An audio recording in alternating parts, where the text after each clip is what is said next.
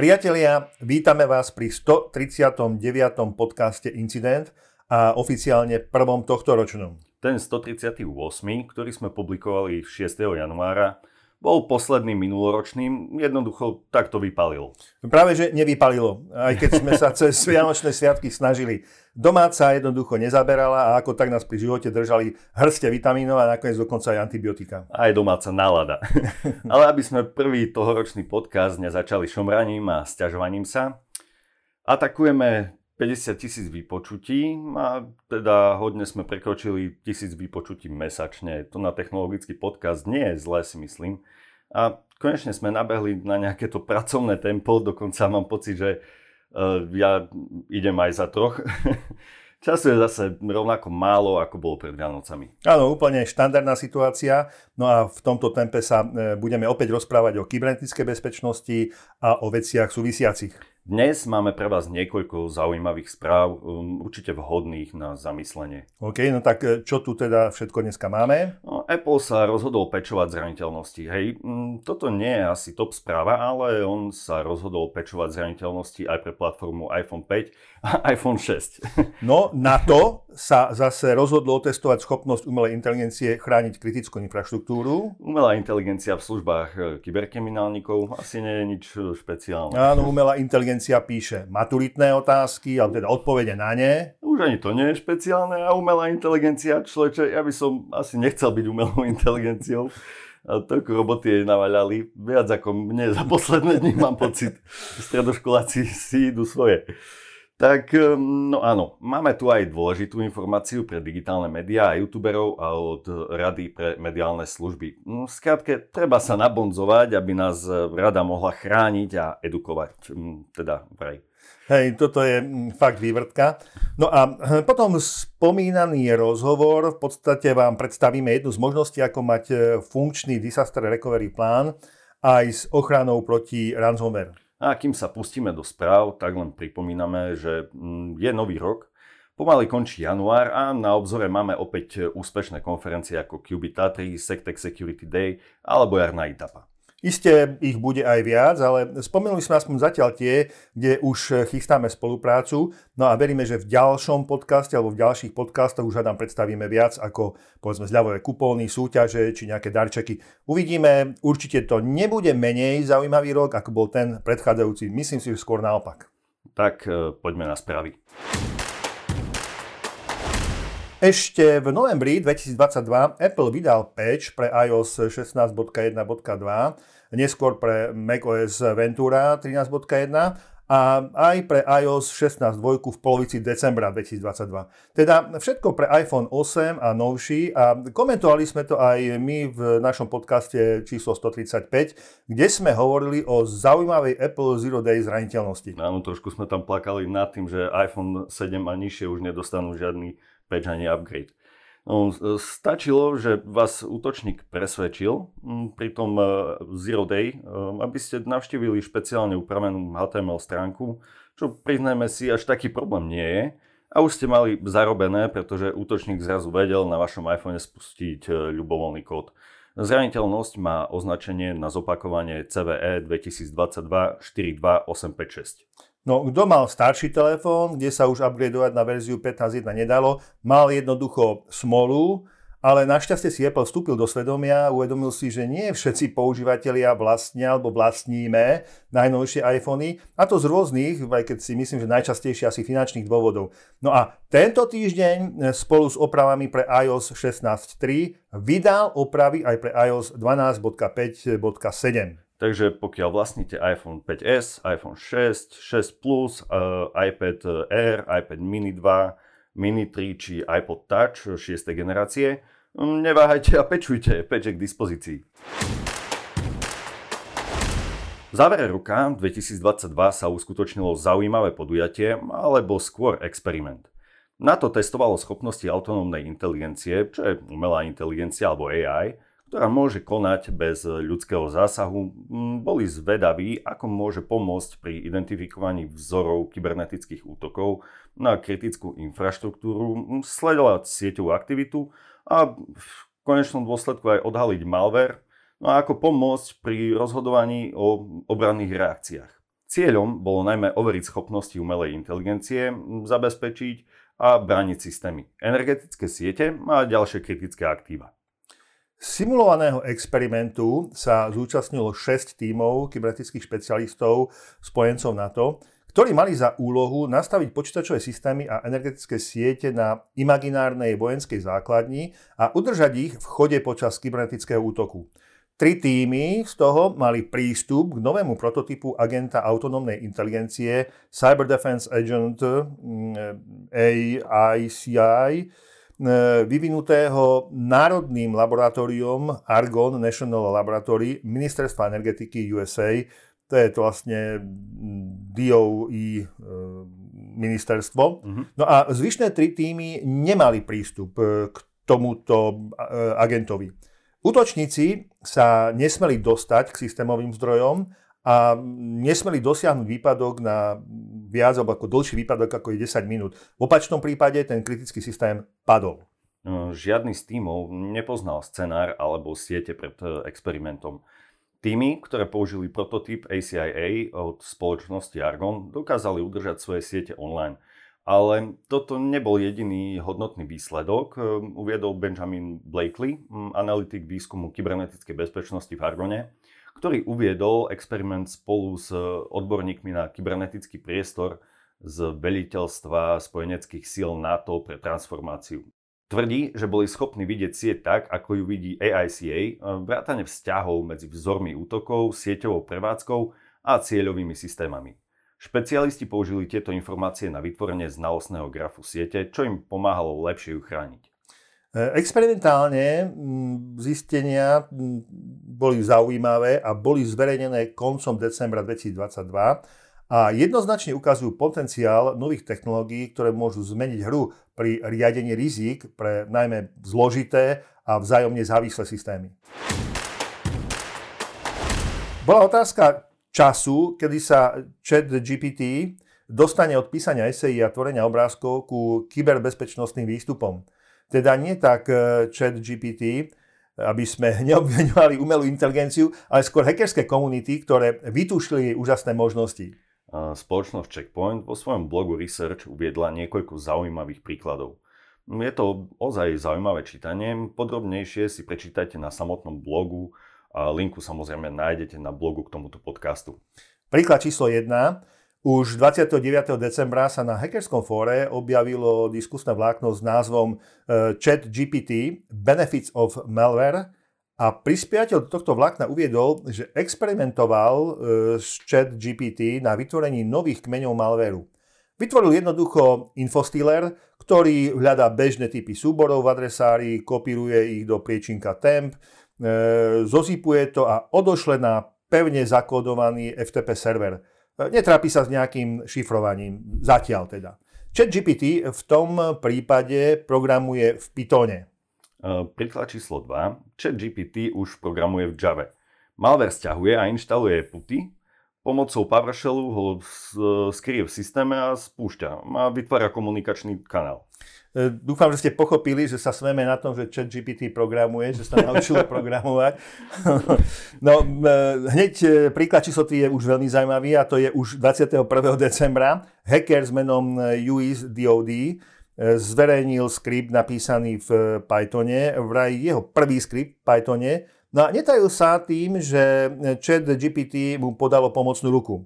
Analýza Checkpoint Research ukázala, že skript má viacero funkcií a aj keď na prvý pohľad vyzerá neškodne, nie je programátorským problémom ho relatívne rýchlo upraviť na ransomware. Skript totiž obsahuje funkcie podpisovania, šifrovania a dešifrovania. Mm-hmm. Ono, ChatGPT implementované určite blokovacie funkcie, aby sa nedalo zneužiť priamo na tvorbu malveru, ale niekoľkými stupňami a vhodne definovanými požiadavkami. Predstavte si takú Lego skladačku, je možné navrhnúť časti, z ktorých ten malware nakoniec poskladáte. Ostatne vypočujte si náš podcast číslo 138, tam sme to vysvetľovali podrobnejšie. Presne tak. No a posledný príklad je úplne z inej kategórie. ChatGPT pomáha vytvoriť dark web trh pre obchodovanie s kradnutými účtami, platobnými kartami, malverom, kryptomenami, či dokonca nebodaj s drogami a zbraňami. A na záver ďalšia perlička, keď sa výskumníci z Checkpoint Research opýtali samotnej ChatGPT, ako by sa dala zneužiť, teda aké má možnosti zneužitia, tak ponúkla minimálne dva spôsoby.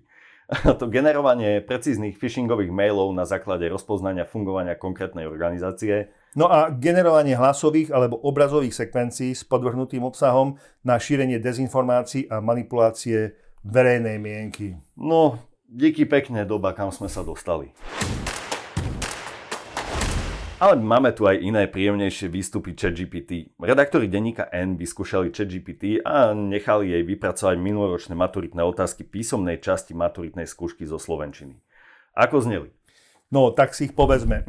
Najprv e, to bola téma čaro roviny, umelecký opis, potom príroda je stále nekonečne populárnejšia ako dejiny, Karel Čapek, diskusný príspevok, potom kde je vlastne náš domov, to bola úvaha. A som Ofélia, beletrizovaný životopis literárnej postavy z diela eh, Hamlet od eh, Williama Shakespearea. Aj keď systém nenapíše esej na 5 strán naraz, teda aspoň zatiaľ má obmedzenie na 250 slov, to stačí zadefinovať, aby v písaní pokračoval a vypluje ďalších 250 slov. No a keď sa na to pozrelo 5 slovenčinárov z rôznych eh, kútov Slovenska, každý z nich priznal, že by pri ani jednom texte nevedel jednoznačne rozhodnúť, či to písal človek alebo počítač. Texty najčastejšie ohodnocovali dvojkou alebo trojkou, jeden myslím, že Ofélia bola hodnotená štvorkou. Mm, áno, presne tak. Si rýchlo pozrel v poznámkach, takže najhoršie dopadol beletrizovaný životopis Ofélie, ktorému dali štvorku. Ja by som celkom bral dvojku, trojku. Pri niektorých predmetoch možno aj štvorku. Aby chat GPT nebolo až také dokonalé, tak e, občas urobilo hrbky.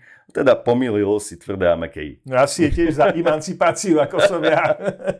No, zdá sa, že pre učiteľov a žiakov je chatbot ešte príliš nový vynález.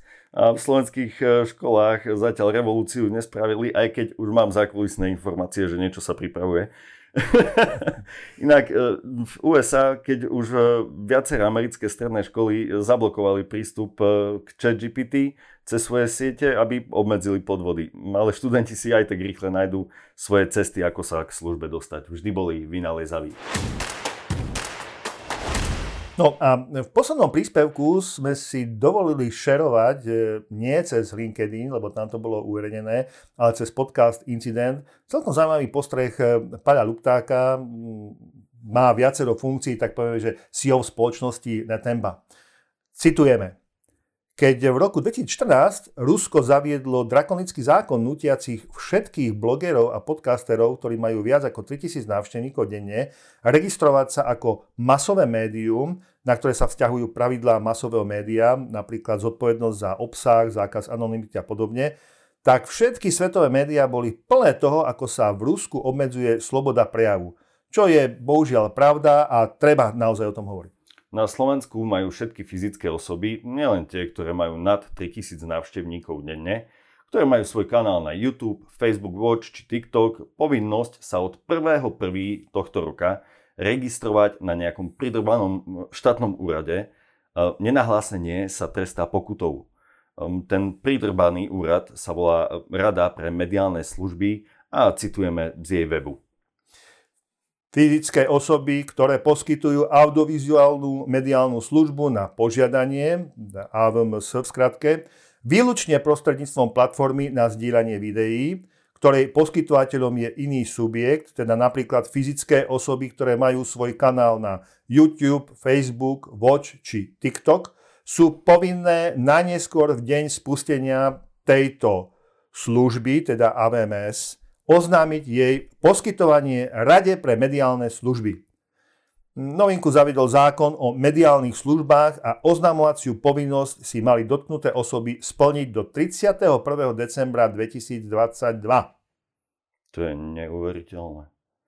Ide o subjekty, ktoré doteraz voči rade nemali žiadnu povinnosť a tak je pravdepodobné, že jej zavedenie nepostrehli. Neoznámenie poskytovania je však v zákone spojené s peňažnou sankciou. Našim cieľom nie je pokutovanie, ale prevencia a edukácia, Preto sa touto formou obraciame na spomenutých poskytovateľov s výzvou, aby si splnili svoju oznamovaciu povinnosť. Takto ozrejmuje povinným osobám Martin Dorociak, riaditeľ Rady pre mediálne služby. No a my dvaja s Kasperom sa spolu s Palom pýtame, prevencia pred čím a edukácia čoho toto je forma pre edukácie fyzické ľudí? osoby. To je teda ako keď si urobíme my náš kanál, kde budeme edukovať o tom, ako e, treba si nastaviť router alebo niečo podobné, čo máme v zámysle. My ten kanál máme. Áno, a budeme mať, e, a, ani nie to je jedno, hoci jedného pozorovateľa, tak to máme oznamovať toto? To, to, to, ne, no nechápem toto. Asi zahodím práve všetku svoju robotu a idem to, sa oznámiť. To ja nechápem.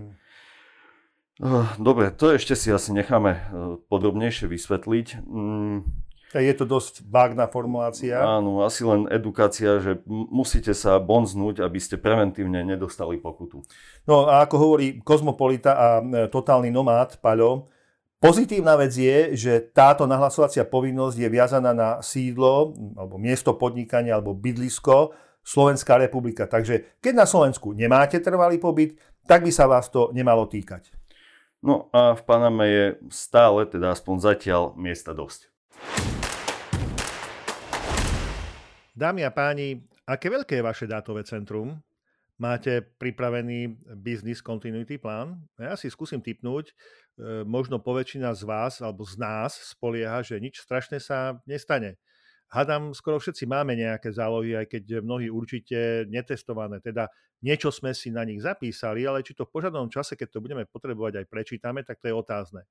No a len výnimočne je pripravený naozajstný business continuity plán, ktorý presne vie, ktoré procesy sú pre biznis kritické, ako rýchlo ich dokážeme postaviť, ak by padli, alebo ak by nebodaj padlo celé naše dátové centrum. No a niektorí máte možno záložné dátové centrum, ktoré je pekných pár kilometrov od toho primárneho. Mať také záložné dátové centrum totiž nie je až také jednoduché a tiež to niečo stojí. Ale dnes v dobe mračien, teda obláčikov alebo cloudov, to nemusí byť až také komplikované a dokonca ani také drahé. No a jedno z možných riešení má názov Cloud Disaster Recovery, teda Disaster Recovery as a Service a ponúka ho, s prekvapením poviem, spoločnosť VMware. Po dlhšom čase je našim hostom v podcaste pán Lukáš Elis, sales leader Slovakia spoločnosti VMware. Pán Elis, vítajte. Pekný deň prajem. No a vysvetlite nám, ako ide dohromady VMware a Data Recovery. Ty admin by možno skôr čakal nejakú spoločnosť, ktorá sa zaoberá zálohovaním, ale Disaster Recovery a VMware? No už sme aj spolu na tejto platforme viackrát uh, rozoberali alebo rozprávali o tom, že VMware už dávno nie je len spoločnosťou zaoberajúcou sa čisto virtualizáciou počítačov a serverov. Postupne sme viac a viac prenikali do hardwareového sveta a veľmi úspešne ho preniesli do modernej digitálnej podoby v podobe Software Defined Data Center, SDDC. To sa dialo samozrejme s jedným hlavným úmyslom a to čo najviac zjednodušiť nasadzovanie a správu často veľmi komplexného prostredia.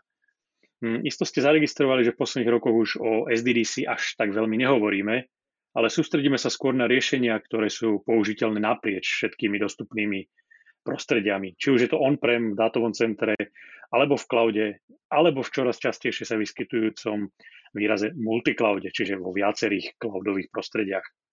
No a v rámci aj našej poslednej konferencie VMware Explore, ktorá sa konala v novembri teraz v Barcelone a bude sa konať opäť aj tento rok, čiže týmto oficiálne by som veľmi rád pozval našich zákazníkov, aby nás tam prišli pozrieť.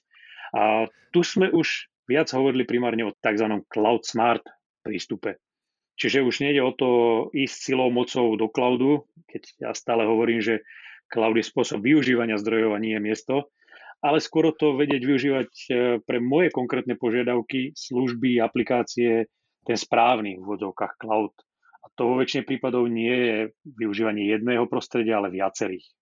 No a jednou z mnohých, e, samozrejme, na to nadvezujúcich e, vecí je, že naše produktové portfólio sa rozšírilo najmä o službové riešenia, ktoré sú naprieč týmito cloudami a tým je samozrejme aj riešenie DR, dostupné za servis. Mm-hmm. No, ďakujem pekne za pozvanie ako za poslucháčov do Barcelony. Ja som tam bol viackrát, to je krásne mesto, tam sa oplatí ísť.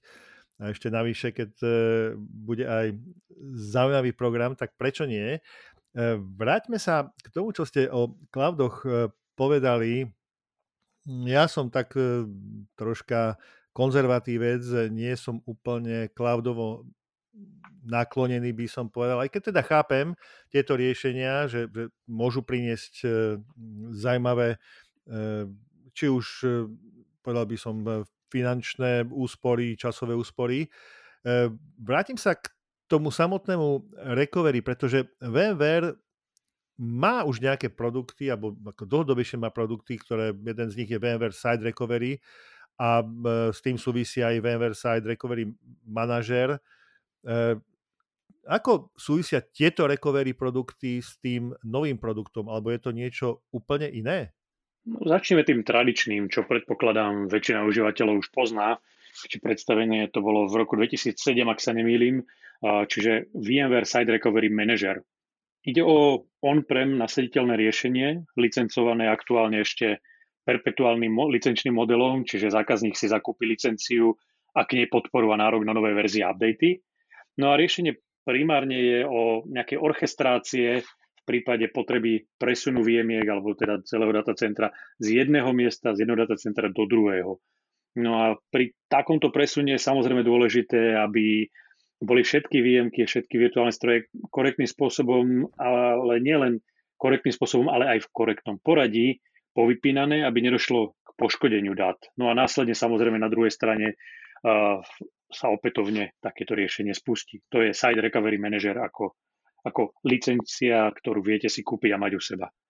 Ak hovoríme o mm-hmm. Site Recovery, čiže VMware Site Recovery, hovoríme o SRM riešení, čiže Site Recovery riešení v prevedení as a service. Čiže máte u seba Site Recovery Managera, ale tá druhá strana už nebude klasické fyzické vaše nejaké datové centrum, ale nejaké e, cloudové prostredie, či už e, od niektorých z globálnych cloud providerov ako AWS, Azure, Google, čo ja viem, IBM, Oracle, alebo ktoréhokoľvek z našich lokálnych cloud providerov. A v podstate je to ako služba urobené to isté, len do teda cloudového prostredia. Samozrejme pre rekvizíciou je VMware prostredie na oboch sajtách. No ale ak by sme sa chceli baviť o flexibilnejšom, konkrétne disaster recovery riešení, eh, tak to je v našom už celku celkom podšetnom portfóliu riešení, ktoré sa aktuálne volá teda VMware Cloud Disaster Recovery. E, ide o plnohodnotú as a service službu, ktorá je nielen, že zabezpečí rýchlo a ľahko dostupné DR prostredie, ale ponúka aj možnosť mhm. ochrany voči dnes už tak často sa vyskytujúcim ransomware útokom. Uh-huh. Keď sa e, vrátim k tomu, ako toto ste mm, celkom e, zaujímavo vysvetli, dokonca tak, že som ja pochopil, čo, čo sa týka tých Side Recovery Managera a VMware Side Recovery. To znamená, že ak eh, povedzme tie prvé riešenia, ak u seba prevádzkujem nejaké virtuálne eh, služby, virtuálne aplikácie na virtuálnom prostredí, eh, ak chcem dosiahnuť, aby som ich vedel štandardne položiť, štandardne nabehnúť, používam SiteRecovery manažéra. Ak si chcem urobiť povedzme, že kópiu v cloude svojho prostredia použijem VMware Site Recovery, ale v zásade, keď už mám kópiu, tak vlastne už riešim aj e, určitým spôsobom disaster recovery. Ako si mi nedáva zmysel e, nová služba Cloud Disaster Recovery. No, to znamená, aké sú e, predpoklady alebo aké sú reálne scenáre, ako, ako, by, ako teda prechádzam z toho, povedzme, že VMware Side Recovery na službu Cloud Disaster Recovery. Prípadne možno ani neprechádzam, čím je iná. Sú to v podstate dve odlišné služby. Teraz keď pominieme tú verziu on-premovú, teda Side Recovery Managera, a teda bavíme sa čisto o side, VMware Side Recovery ako službe a VMware Cloud Disaster Recovery ako službe, uh-huh. tak ten uh-huh. zásadný rozdiel je v tom, ako to ukladám a ako to manažujem. Pri Side Recovery Manageri je to je riešené klasicky z môjho vCentra ako klasický presun, alebo teda klasický DR setup, aký sme poznali z toho on-prem sveta. S tým, že na druhej strane e, musí byť e, vSAN ako storage, aby boli mm-hmm. zabezpečení aj prechod dát. tým pádom je tam tá prerekvizícia, že to musí bežať na VMware prostredí, ale je to potrebné tam mať rozbehané v, aj ako tú storageovú časť ako vSAN. Pri uh, VMware Cloud Disaster Recovery to je úzko späté s tzv. scale-out file systémom, ktorý je čisto len v cloude, myslím, že a teraz nech sa nemýlim, v AWS, a ktorý zabezpečuje to, že on dáva dokopy alebo dáva výhody, e, nazvime to takých tých rýchlych diskov s NVMe diskami a storageov teda, a plus uh, takých tých klasických, skôr pomalejších, lacnejších uh, objektových storageov. To je ten zásadný mm-hmm. rozdiel. Čiže túto službu, ako VMware Cloud Disaster Recovery, uh, viete mať viac menej aktuálne len v prostredí AWS, čiže Amazon. Dobre, ja by som sa vrátil k tým riešeniam. Priznám sa, potreboval by som možno taký popis reálneho scenára, že som, povedzme, nejaká firma, bežím niekoľko, ja neviem, možno desiatku alebo dvaciatku e, nejakých e, virtuálnych e, serverov, aplikácií, viem, čo sú pre mňa dôležité biznisy, tak akým spôsobom by som vlastne to Cloud Disaster Recovery mohol nasetapovať? Ako zistím, že, že je pre mňa užitočné? Vy ste to aj popísali na začiatku, kde ste hovorili o tom, ako zákazníci si naozaj nerobia zálohy, respektíve robia, ale nikdy si nevyskúšajú, či ich vedia aj obnoviť. Čiže toto riešenie je postavené primárne tak, aby bolo čo najjednoduchšie. Čiže aby vedelo zákazníkom poskytnúť e, čo najrychlejšie a čo najjednoduchšie a ideálne aj finančne výhodne disaster recovery sajtu s tým, že v dnešnej dobe častejšie sa vyskytujúcich ransomware útokov, k tomu je možné ešte pridať aj tú malware detection alebo teda rans- ochranu voči ransomware útokom. Čiže to je niečo, čo sa dá dať dodatočne k tomu. A keďže mali sme aj tu, nemusíme však hovoriť o rôznych zahraničných a vzdialených zákazníkoch, ale príklad jasný z Českej republiky, kde zákazník bol napadnutý a ani netušil, že je napadnutý až do momentu, kedy mu prestali bežať kľúčové systémy a on dostal požiadavku na zaplatenie bitcoinami. No, do dnešného dňa v podstate niektoré systémy vôbec neobnovil a väčšina sa mu veľmi ťažko podarila po viac ako 60 dňoch. A to išlo o, hm, nazvime to, spoločnosť, ktorá sa stará o správu ciest, ale boli prípady aj z nemocnic, čo pre mňa je veľmi také až, až e, veľmi ostrašujúce, až sa toho človek bojí, že tam už naozaj ide o ľudské životy. No ale v prípade tých dia riešení, a v prípade aj tohto dia riešenia je potrebné hlavne, a preto, preto to riešenie bolo takto poskladané, keďže je vždy potrebné myslieť na také tie tri hlavné výzvy spojené s obnovou, ak teda mám nejaký ransomware útok, že musím byť schopný identifikovať v čase, e, ktoré údaje ešte neboli infikované. No a ak to teda prenesieme do toho ten rozdiel medzi VCDR, čiže tým Cloud Disaster Recovery a s mm-hmm. Side Recovery Managerom. Pri tom Side Recovery Managerom stále sa bavíme o tom, istotej, istej, o tom istom produkte v podstate, akurát as a service, čiže vy si musíte nejakým spôsobom zabezpečiť ďalšie nástroje, ktorým zistíte, že teda bol som napadnutý, kedy som bol napadnutý, ktoré dáta ešte viem a toto, toto riešenie už má v sebe. Čiže to je taký ten jeden z hlavných rozdielov. No ale potom príde ten druhý krok, alebo tá druhá výzva, že no a kam to obnovím? No v prípade Site Recovery Managera, keď si robím nejaké, odlievam si tie dáta na tú druhú sajtu, no tak sa môže stať, že alebo mm, viem ja, že na tej druhej že strane som to oddial aj ten malware, tak, napríklad. Presne áno, tak. Áno. Takýto prípad sme tiež mali v Čechách z okolností, kde zistili, že boli napadnutí ale nevedeli s istotou povedať, či náhodou aj to ich druhé záložné centrum nebolo napadnuté a tým pádom ten čistý kód, ktorý mali ešte, sa popravde báli od, od, odsunúť na tú druhú lokalitu. Čiže opäť, je potreba to dať niekde, kde mám istotu, že sa mi to znovu nepríde k tej reinfekcii.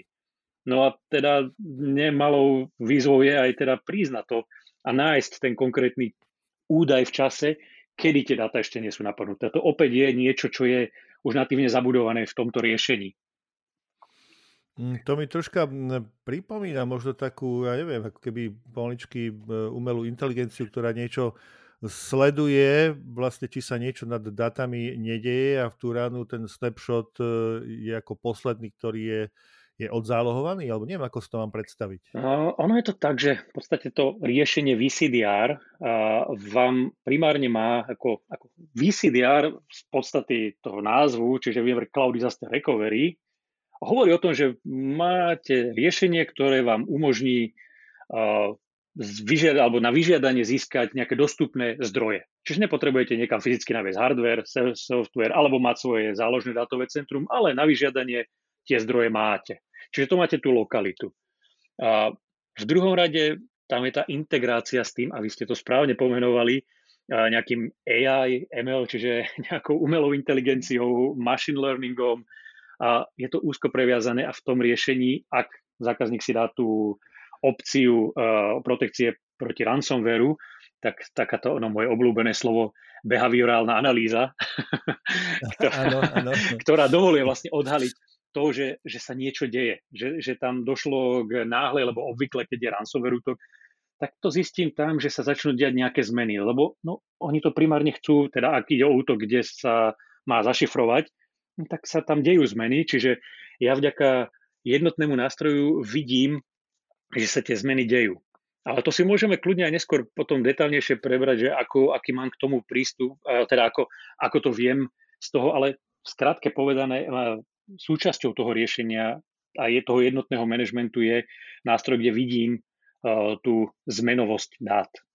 A ďalšou výhodou mhm. toho celého, v podstate, ako sme aj hovorili, teda zase versus to tradičné Side Recovery Manager riešenie, tam by musel byť nejaká súhra viacerých tímov, obvykle nejaký security tým, nejaký sieťový, nejaký aplikačný a podobne. No, tuto tým, že to je zase jednotný nástroj vy len si urobíte kvázi snapshot toho prostredia, ktorý odlejete do cloudu a všetko to riadíte z jedného bodu, tak je to výrazne jednoduchšie a rýchlejšie a viete takto odriadiť ten celý disaster recovery prístup. A teda keď už sa posunieme ešte to veľmi zrýchlim do toho posledného stavu, že teda dobre, zistil som, že som napadnutý, zistil som, že ktorý je ten moment v čase, kedy potrebujete dáta presunúť. Presunul som ich niekde a tak samozrejme je potrebné, aby to riešenie ako také bolo tzv. jak sa povie, air-gapped, čiže vlastne izolované nielen same od seba, od ostatných systémov, ale aj od internetu. No a teraz sme vlastne položili na stôl niekoľko takých možno nezodpovedaných otázok. Ja tie otázky ako keby som teraz zopakoval. Prvá vec je, dobre, som firma, mám možno 20 virtuálok, vyhodnotím, že z toho možno 10 alebo 12 je pre mňa e, kriticky dôležitých. Potrebujem, aby bežali, na tom vlastne je závislý môj hlavný proces a hlavný biznis. A teraz sa rozhodnem, že e, nebudem si budovať e, sekundárne dátové centrum, určite nie niekde akože on-premisové, lebo je to drahá vec, áno, však by som chcel nakúpiť e, všetky prostriedky. Nebudem si dokonca budovať ani e, kópiu takéhoto datového centra v cloude na rôznych platformách, ale e, počul som, že VMware má zaujímavé riešenie pri disaster recovery a ja by som teda potreboval nasetapovať túto disaster as a service službu spôsobom, aby tých mojich 12 aplikácií e, som mal e, ready kedykoľvek. Čo to teraz teda pre mňa znamená? Lebo aby boli ready, tak ja musím mať ready aplikácie aj dáta. To znamená, nejak ich musím dostať na tú disaster recovery site, alebo ako to nazvať. Hej. Uh, musím mať nejakým spôsobom nadefinovanú možno rýchlosť E, akým spôsobom komunikujem ja voči tej e, sajte, voči tomu avs na ktorom to pobeží. Čiže poďme skúsiť to tak technicky e, vysvetliť, ako je to nasetapované, aby to fungovalo. By som ja tých svojich 12 aplikácií, ktorým bežia v 12 virtuálkach, vedel v prípade problému z tej recovery sajty dostať. Dobre, tak e, v prvom rade, čo je podstatné, e, nie je potrebná žiadna nejaká rekonfigurácia ani žiadny fyzický zásah do infraštruktúry zákazníka. Na strane zákazníka sa... To je dôležité. Na strane zákazníka sa ani dokonca žiaden hardware, nič, žiadna, ja neviem, nejaká gateway nejaký firewall, nič. V podstate nastaví sa len replikačný vzťah medzi dátovým centrom, mojim, a tou VCDR lokalitou. Čo sa týka mhm. tých lokalít, samozrejme máme v rámci Európskej únie, čiže sú tam, myslím, že v rámci Európskej únie ich 6, kde si viete zvoliť. A tým, že si ich zvolíte, vy si ich volíte na začiatku, prípadne dodatočne viete povedať, ale vy si zadefinujete. Čiže teraz dám modelový príklad, poviete, bude to Frankfurt, tak máte garantované, že to ten Frankfurt neopustí. Čo je veľmi podstatná, dôležitá, dôležitá vec, e, suverenita dát, ktorá je ja, v poslednej rade, v poslednej dobe nie až tak málo riešená. Takže toto je tým porieš, uh, pokryté. No a v... Áno, GDPR otázku máme zodpovedať. Tak. Čiže nič netreba meniť, nastaví sa len ten replikačný vzťah medzi mojou lokalitou a tou cloudovou. A následne už všetko od tohto bodu riešim cez cloudovú konzolu, ktorú, ktorú riadím všetky úkony. Čiže je to nejaký jednotný manažment, ako môžete si to predstaviť ako jednotný manažment, ktorý dokážete ovládať celý ten životný cyklus DR aj eh, čo sa týka ochrany voči ransomware útokom. No a v mm-hmm. tejto konzole, teda potom, čo ste nastavili ten, ten replikačný vzťah, a ten prvotný presun tých dát, ktoré som si teda povedal, že toto je to, čo má byť chránené, to prebieha online Čiže to sa vyslovene postupne prenesie na záložnú lokalitu a vy si mm-hmm. v podstate v prvom kroku ako zákazník nastavíte pravidelnosť snapshotovania celého prostredia. Keďže už potom, potom, čo je to prenesené, sa tie jednotlivé zmeny, alebo teda tie možnosti, aby ste sa vedeli vrátiť v čase, riešia na základe snapshotov, čiže vy si zadefinujete frekvenciu, ako často majú byť vykonané. A sú vykonávané nie na backup médium, ale priamo do toho cloudu už len tie snapshoty.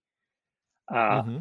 s tým, že tu je veľmi podstatná vec to, že ten, uh, ten file systém, kam sa to ukladá, je tzv. ten scale out, čo je uh, naozaj nejaká kombinácia uh, NVMe diskov a toho objektového storageu, čo má zase za výhodu, že nemusíte platiť tie drahé disky v tom cloude. To je jedno z krásnych riešení. A druhou veľkou výhodou tohto uh, riešenia, že to je tak, takzvané to nemenné. Čiže ono sa to de facto v momente, ako to tam zapíšete, prepne do read-only módu, čiže akákoľvek zmena už nie je možná, takže tým pádom predchádzate prípadnému ransomwareovému nejakému útoku, čiže, lebo tam nebude vedieť nič zašifrovať. Takže dobre, spravili sme hmm. si snapshoty, zadefinovali sme si, ako často ich mám posielať. No a teraz, a to je viac menej všetko. Už len teda dajme si tú situáciu, keby fajn všetko beží a v momente, keď zistím, že moje prostredie bolo infikované, a došlo k zašifrovaniu databáz alebo neviem, neviem sa dostať k faktúram, no tak začnem riešiť proces obnovy. No a to, aby som vedel identifikovať ten bod v čase, ku ktorému sa chcem vrátiť, to je to, čo som spomínal, tak sa viete dostať, alebo je k dispozícii také grafické znázornenie dát v čase, kde vidím mm-hmm. dva krásne údaje na grafe zmenovosť, ako zmenovosť dát, čiže ako veľmi dochádzalo ku zmenám a entropiu dát, čiže nejakú náhodnosť, nejaký neporiadok, nejakú, nejakú neurčitosť v tých dátach. A na základe týchto mm-hmm. dvoch údajov, krásne graficky znázornených, je pekne krásne vidieť, že a tu sa začali tie dáta veľmi často meniť, došlo k veľkým zmenám, to znamená, že tam je veľký, veľká pravdepodobnosť útoku, tým pádom je, že potrebujem tú svoju obnovu posunúť niekde pred. No a vďaka mm-hmm. tomu... Ja by som mal v súvislosti s tým by som mal teda e, otázku, lebo dobre, vysvetlili sme si vlastne, že keď e, sa štepno, e, snapshot prenesie a zapíše sa do, do toho virtuálneho prostredia v cloude mm-hmm. pre, pre recovery, tak on sa vlastne uzamkne na ďalšie prepisovanie a teda viem, že toto je snapshot, ktorý je v poriadku. Ale čo keď nie je možno, že by sa mi preniesol snapshot, ktorý už je s napadnutým systémom? Je možné, ale ten si samozrejme nepustím. A, a zase tým, že tam je len snapshot a len e, read-only, tak on sa nevie šíriť, ale vy si samozrejme mm-hmm. vďaka tomu nástroju v čase pozriete ten snapshot, ktorý nie je napadnutý. Jasne.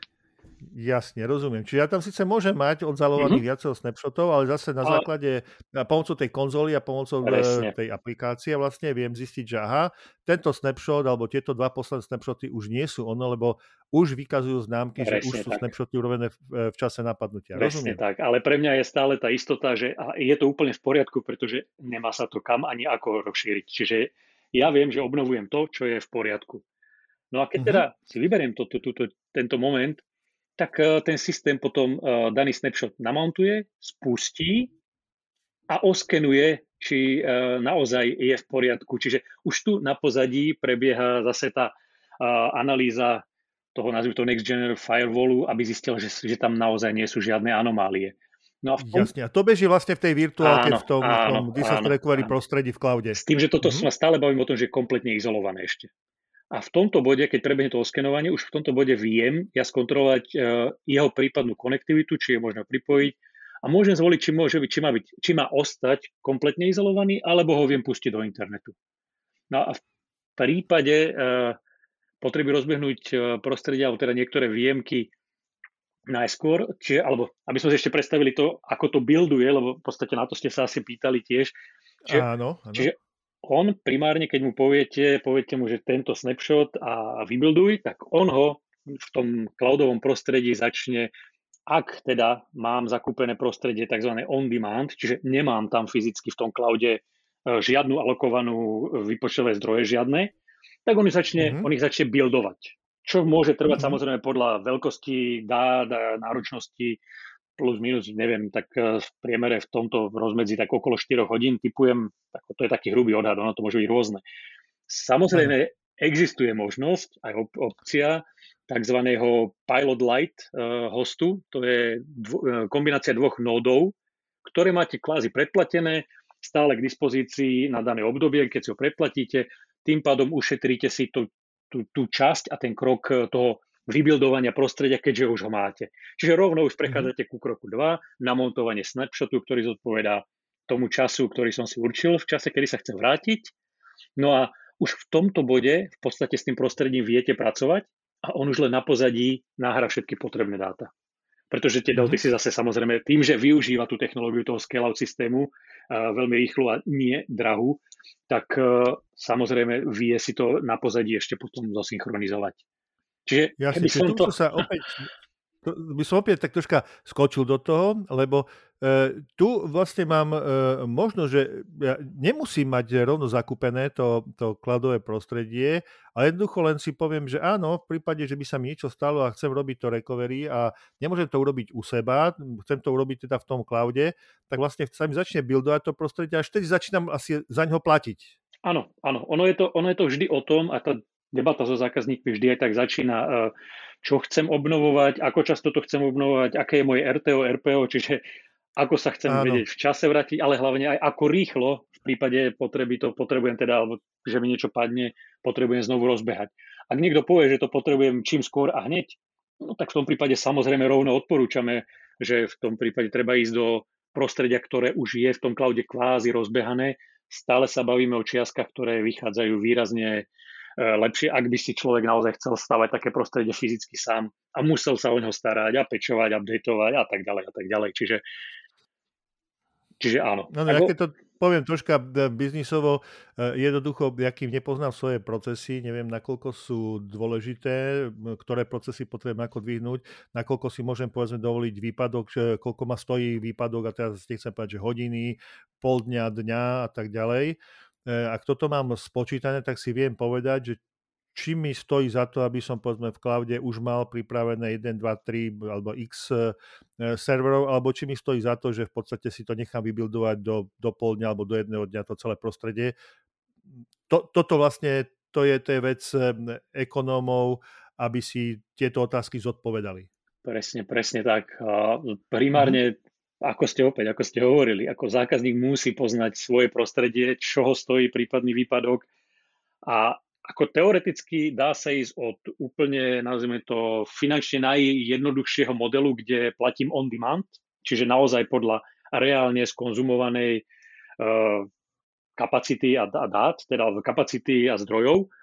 A samozrejme, že tento model uh, v porovnaní, keď si to prepočítame na, ja neviem, na mesiac alebo na hodinu, tak uh, určite je vždy drahšie, ako, ako keď si zoberiem na rok predplatné a na rok si rovno predplatím tú kapacitu a tie zdroje. Čiže Mm-hmm. Ak by som vo výsledku zákazník eh, spotreboval rovnako, rovnaký počet zdrojov a dát eh, za rok v on-demand, čiže podľa toho, ako potrebuje, a rovnaký v predplatenom, tak samozrejme, že to predplatené bude no, výrazne lacnejšie. Ale zase mm-hmm. na mhm. druhú stranu Je to, preto to riešenie je krásne, flexibilné a úžasné v tom, že naozaj sa dá nasetapovať alebo naškalovať na konkrétne jednotlivé požiadavky jednotlivých zákazníkov. Čiže môže to byť od malého e, riešenia, od menších spoločností po naozaj veľké korporácie. Ja predpokladám, že e, vlastne keď mám vytvorenú tú disaster recovery sajtu, mám tie snapshoty, mám tam uložené e, dáta aplikácie, a, a vlastne vznikne požiadavka na, na riešenie, na, na to recovery, tak ja vlastne viem z tohto prostredia si urobiť e, recovery svojho on-premise prostredia, ktoré som tam odložil. Áno, áno, ono to samozrejme funguje oboj strane, čiže uh, nie len, že to tam viete odzálohovať, viete to tam prevádzkovať, ale samozrejme, že to viete kedykoľvek uznáte závodné potom dostať naspäť. A čas, alebo teda a platíte sa len za, tú, za to obdobie, kedy reálne to prevádzkujete v tom cloude. Mm-hmm. Ne, otázka, sa ne... ku, e, otázka ku, ku konzole, lebo my sme sa vlastne bavili, že z, celé to riešenie sa vlastne riadi z nejakého konzolového prostredia. E, to prostredie e, je on-premise, alebo môže byť aj cloudové, aby som teda vlastne si neodpálil pri nejakom útoku práve to riadenie toho prostredia? Je to, je to cloudové, ako u väčšiny cloudových služieb je to vyslovene cloudová konzola, do ktorej sa prihlasujete na vonok, mm-hmm. nie je to niečo on pre vás. Jasne, a tá cloudová konzola vlastne naviaže na seba aj Eh, management eh, tých mojich on-premise služieb, ktoré potrebujem do toho ano. Eh, Cloud Disaster Recovery dostať. Ono, pre zhrnutie, ono je to v jednom prostredí, viem v podstate urobiť všetky tri komponenty naraz, čiže viem urobiť samotný backup a restore, zálohu obnovu, viem urobiť kontrolu tých backupov a viem aj riadiť nejakú mikrosegmentačné politiky, ktoré umožňujú ten konkrétny systém, ktorý obnovujem, skontrolovať a selektívne pripojiť. Čiže áno, je to naozaj jeden, jeden management nástroj na kompletne celé prostredie. Dobre, e, mohli by sme ešte možno povedať nejaké parametre služby, na čom, na čom to možno vysí, na čo musíme myslieť, ak by sme takúto službu chceli nasetapovať, možno šírka pásma, treba z priepustnosti a tak ďalej. No, vo väčšine prípadov naozaj konektivita, hovoríme, že ideálne aspoň, aspoň 2x10 gigabit, e, ale to je viac menej všetko. No tam už potom len záleží o to, aké rýchle sú tie odozvy. Samozrejme, že budú iné, keď si zvolím datacentrum, povedzme, vo Frankfurte a iné, keď budú v Írsku. A pre zaujímavosť myslím, že keď sme to merali s jedným takým našim zákazníkom aktuálne, taká bohužiaľ veľmi, uh, veľmi často spomínaná téma Ukrajina, a tam máme zákazníka, ktorý je sme to taký mm, väčší, väčší poskytovateľ potravín, čiže potraviny a oni spravili mm-hmm. to, že, že kompletne celé svoje prostredie odmigrovali. Myslím, že teraz neviem, či sú na ktorých sajtách sú, ale tam konkrétne v rámci toho sme robili porovnanie a myslím, že 100 milisekúnd bolo rozdiel Irsko-Frankfurt, ale to hovorím, môže byť rôzne, záleží od konektivity, akú, akú konkrétny zákazník má. Mm-hmm. Keby som sa chcel rozhodovať ako, ako potenciálny zákazník, mám možnosť to niekde odskúšať, alebo nejaký, neviem, možno Hands-Lab eh, lab?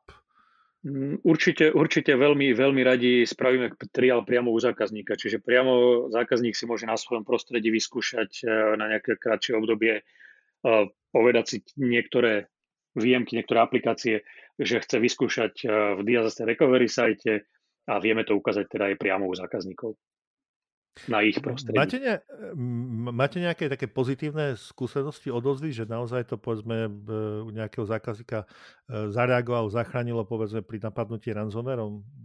Ja, ja, jasne, že nemôžeme menovať zákazníka, ale, ale či obec, že je skúsenosť povedzme z toho? A, tie skúsenosti, ktoré som spomínal e, od našich e, susedov, tak tí zákazníci keby mali to riešenie, tak eh, by boli výrazne šťastnejší. Z takých tých oficiálnych, ktorú môžem spomenúť, to je naozaj ten uh, Fazi, sa to volá, uh, tá spoločnosť z Ukrajiny.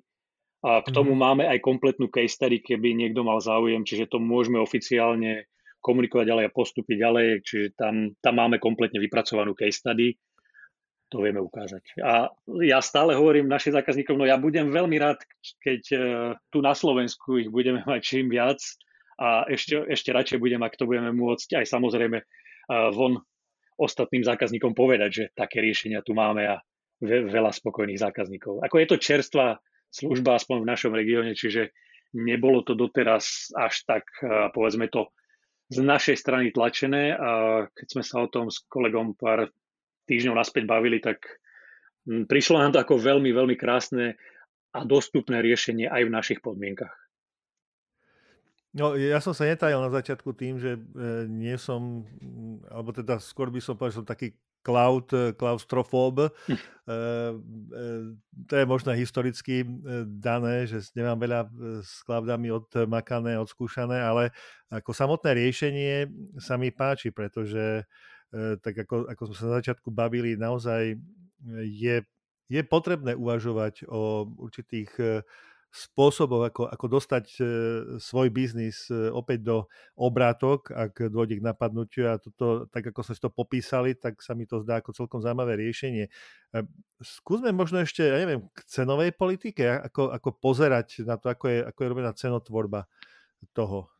Či to je od mm. počtu, povedzme, e, snapshotov, ktoré sa ukladajú, počtu systémov, alebo od počtu hodín, ako, ako dlho beží, povedzme, alebo no, roz, ako je riešenie? Áno, áno. A v podstate licencovanie tej VMware Cloud Disaster Recovery služby sa skladá, aby som tak zjednodušene povedal, z dvoch položiek. Uh, jedna je tá Cloud, uh, VMware Cloud Disaster Recovery služba ako taká, ktorá zabezpečuje tú konzolu a všetko. A tam sa rieši kapacita a počet VM, čiže koľko mhm. terabajtov, povedzme, a aký počet výjemiek chcem zálohovať, mať ochránených. A opcionálne k tomu ešte je potom uh, možno samozrejme už spomínanej ransomware, ochrane voči ransomware útokom, to je zase per VM. Čiže zjednodušenie službu ako takú kapacita a počet výjemiek, respektíve dodatočne ešte koľko z tých výjemiek alebo ktoré výjemky koľko chce mať chránené voči ransomware útokom. To je VCDR mm-hmm. služba. No a samozrejme, keďže ona musí niekde bežať v tom cloude, tak e, z pohľadu cloudového prostredia sa počítajú využité zdroje. Tým akože som... Mm-hmm. Čiže ak by som sa rozhodol urobiť to recovery vlastne do kladového prostredia, pretože zatiaľ povedzme nie som si istý, e, potrebujem to rýchlo bežať, ale nemám čas, aby som vyčistil seba, takže potrebujem na 2, 3, 4, 5 týždňov rozbehnúť v kladovom prostredí, tak vlastne si zaplatím to kladové prostredie. Áno, áno, a, tam, a zase v tom kladovom prostredí podľa využitých zdrojov a zase tam je tá možnosť, ktorú som spomínal, tzv. pilot hostov, čiže ak chcete mať e, rýchlo naštartované, čiže nechcete čakať na vybildovanie toho prostredia, ale chcete ho mať predpripravené, tak samozrejme dedikované hosty, ktoré sú predplatené a tam je potom tým pádom výrazne rýchlejší nábeh toho prostredia. No ako výhodou mm. toho je, že tie zdroje nie sú dedikované len na to, ale vy ich viete využiť pre iné účely, napríklad neviem, pre nejaké developerské prostredie a podobne. Čiže viete ten, tie zdroje využívať, keď máte prenajaté. Mm-hmm. No a v oboch prípadoch, a vy ste to aj načrtli, je možnosť platby, alebo teda možnosti on demand, čiže neviem, koľko toho bude, možno nič, možno veľa, e, nechcem sa zaviazať, takže platím v čase, keď používam a na základe aktuálnej spotreby. A jedno, aj druhé. Alebo prepaid, čiže vopred si zaplatím nejakú, no to, to sa dá ľahko vypočítať, viem predsa, koľko výjemiek mám, viem, ako majú kapacitu a viem plus minus, aké zdroje budem mm-hmm. potrebovať Čiže viem si povedať, že á, dobre, v tomto prípade, však tak či tak to viem, tak si to predplatím. Ja, tu je, a v, to, a v tomto vode by som možno do toho, neviem, je to takto zrozumiteľné, lebo ešte chcem do toho prísť jednu rovinu a to je, takto sme si zabezpečili DR, respektíve ochranu voči uh, ransomwareu. No ale keďže bežne DR prostredia by bolo dobré nejaký ten zopárkrát za rok uh, urobiť DR test a aspoň, raz za, a aspoň raz za rok urobiť fail over test. Čiže či s týmto budem počítať. Lebo ak nie, tak samozrejme môžem si zobrať on-demand riešenie, fungovať bude, alebo respektíve, no tým, že ho tam prekopírujem, tak uh, verím, že bude fungovať, alebo sa vyskúšam pri DR teste. Ale z pohľadu funkčnosti to nemá vplyv. Čiže môže to byť aj bez toho. Vždy to odporúčam. Nielen, že to odporúčam, lebo je potrebné vedieť, že som to mal odzalohované, ale aj, že to viem rozbehať a že to viem dostať späť. A nehovoriť o tom, že väčšina IT auditov to tak či tak vyžaduje. Čiže... Áno, presne, to, to som presne chcel na ten záver ešte povedať. Čiže ak, ak viem, že tak či tak budem robiť minimálne tie 4 DR testy a jeden failover test, no tak vo väčšine prípadov sa mi oplatí už eh, s tým počítať a rovno to tam ako započítať a ísť do nejakej tej uh, prostredia už, ktoré s tým ráta a viem si pred, predplatiť aj. Mm-hmm.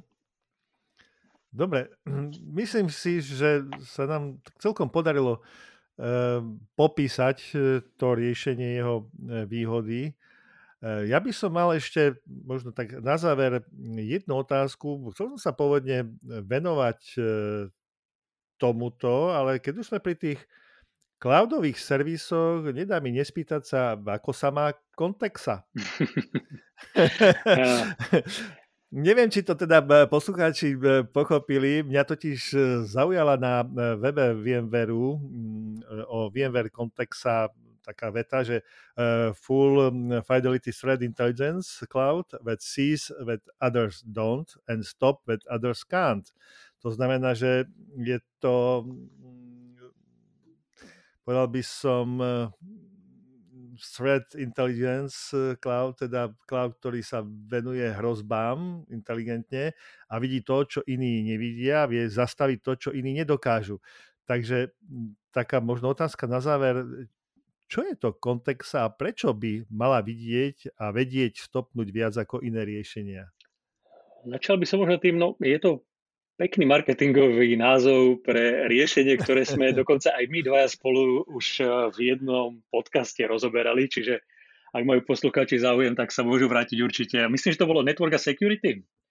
Um, Myslím, Pozriem že, sa. Myslím, ja, že sme áno. niečo o bezpečnosti raz rozoberali a tam sme hovorili o tom, že VMware. Tak 119 bolo eh, Kubernetes a predtým sa myslím riešili eh, bezpečnosť koncových staníc. A... Áno, áno, áno. Možno v rámci toho.